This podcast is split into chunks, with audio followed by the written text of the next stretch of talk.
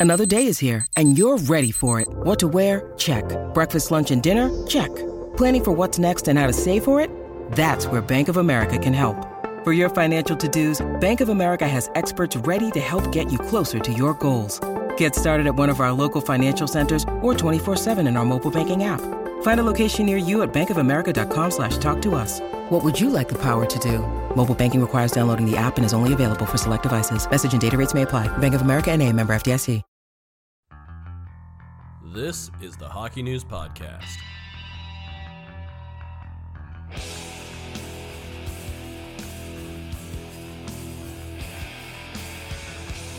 Vegas Golden Knights. They're Stanley Cup champions. Dude, Like here we are. This is this is what we do this for, Ryan. right. We were in the building. We saw it. Uh, this was your first time. I didn't. Never did I think in my wildest dreams I would beat you to a hockey experience. yeah, it just so happened that in past years, things have come up where Mhm. I have not been at the final game. So it's the first time I actually saw the Cup won in person. Incredible. Yeah. Well, did it, it was quite the game. I mean, where do we even begin? Like it, it's look. We'll get to we'll get to some of the reaction. Let's just talk about the game. Mhm. Florida started out pretty well.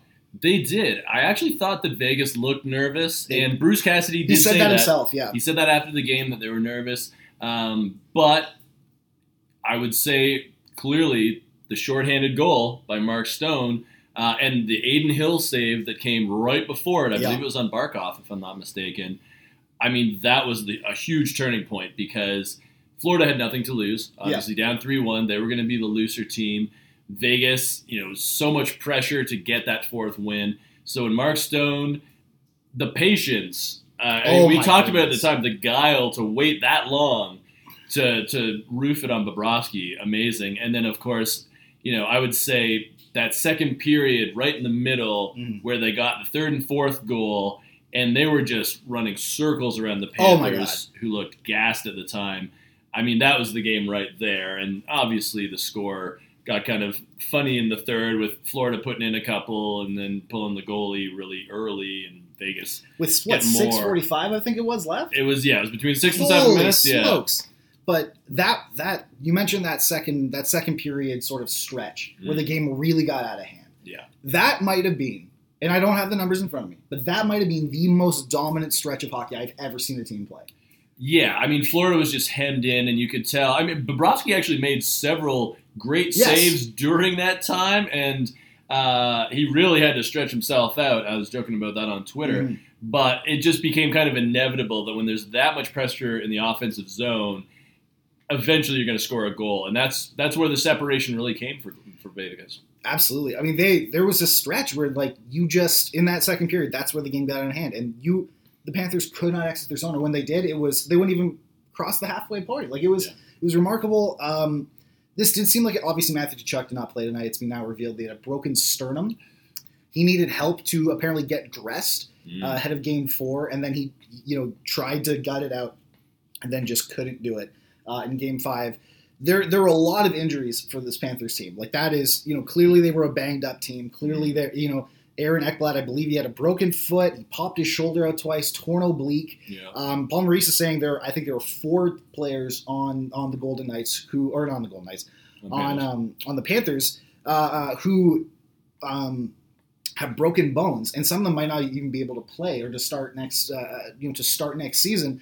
But that is kind of, and this is what we, we talked about during our last uh, video or last post game video. When you play the way that they do, Mhm. when you are that battering ram right. of a uh, of a team, this is the risk that you open yourself up to. You know, is that you you open yourself up to just wearing down, and they like look the Panthers. They came out with a lot of jump, but Mhm. after that Stone goal, really, I mean, it was just a team that was that looked like they had nothing left. Yeah, and you know they always talk about the Stanley Cup playoffs as a war of attrition, and I think we got lucky in the sense that you know this final series didn't feel like a slog. No, it didn't. For the most part, and maybe Vegas was just freakishly lucky in terms of their injuries or lack thereof.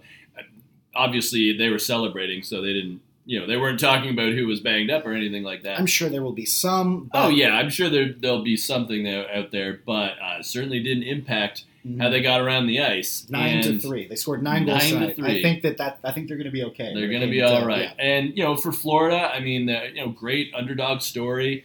uh, barely made the playoffs. Clearly found a recipe for success going through the Eastern Conference. Mm-hmm. But in the end, I mean, if you don't have Matthew Tkachuk, I mean, he's probably going to finish second in Hart voting, maybe 3rd Mhm. Um, you don't have him in your lineup.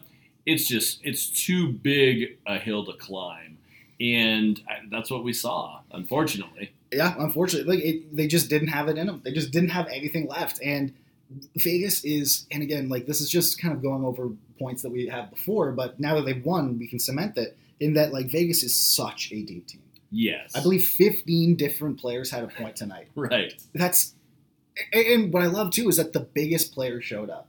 Like Yep. like Mark Stone, the captain of the team, the heart and soul, hat trick. Yeah. You know, uh, uh, Jonathan Marchessault, I believe he had two assists. Jack Eichel, I think he had two assists as well. Yeah. They gave him 20 assists in the playoffs.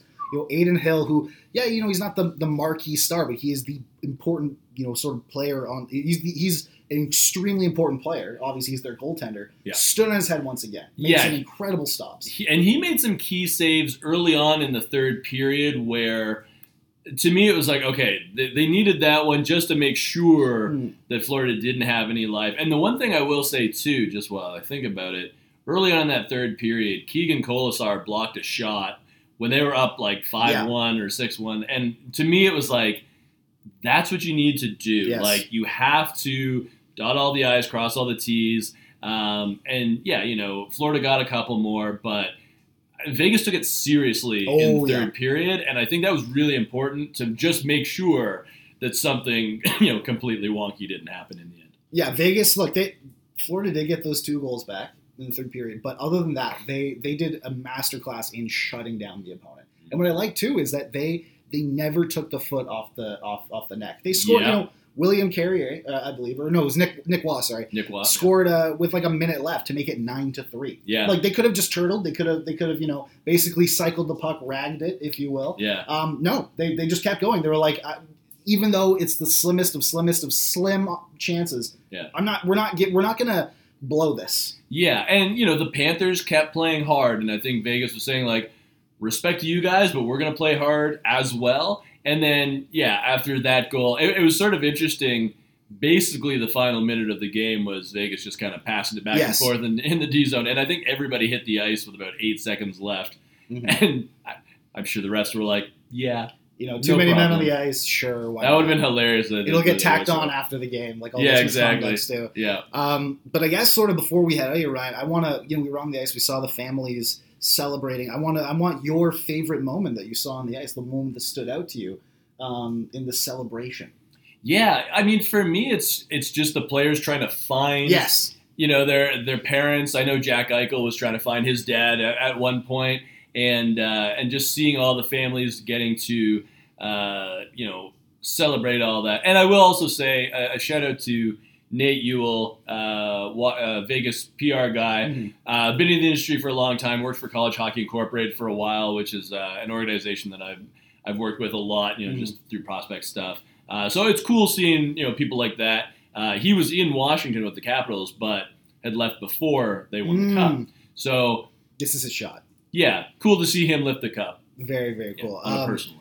I, I thought Zach Whitecloud um, embracing his dad for a very long amount of time, and while his it's funny because he's embracing his dad, and his mom is right up with the camera, like, Nice, taking pictures like that, which I thought was lovely. Um, mom. And I guess another shout out uh, for Vegas staff is Kaylee Allard, uh, who's their social media person. You know, I, I always love people who, you know, they, they think they're down and out, but they grind their way up and now She's literally a Stanley Cup champion.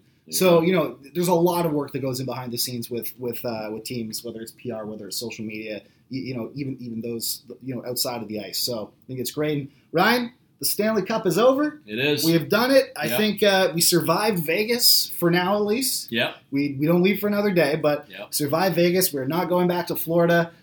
Anything you want to leave the listeners with before we head out? Honestly, uh, I think this is a great Stanley Cup final just for for grassroots hockey uh, Mhm. in both Florida and Vegas.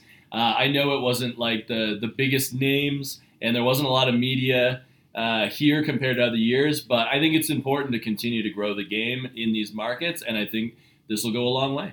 Couldn't have said it better myself. Um, that's it for us on Stanley Cup coverage, video wise. We'll obviously keep writing, and uh, yeah, enjoy uh, enjoy the off season.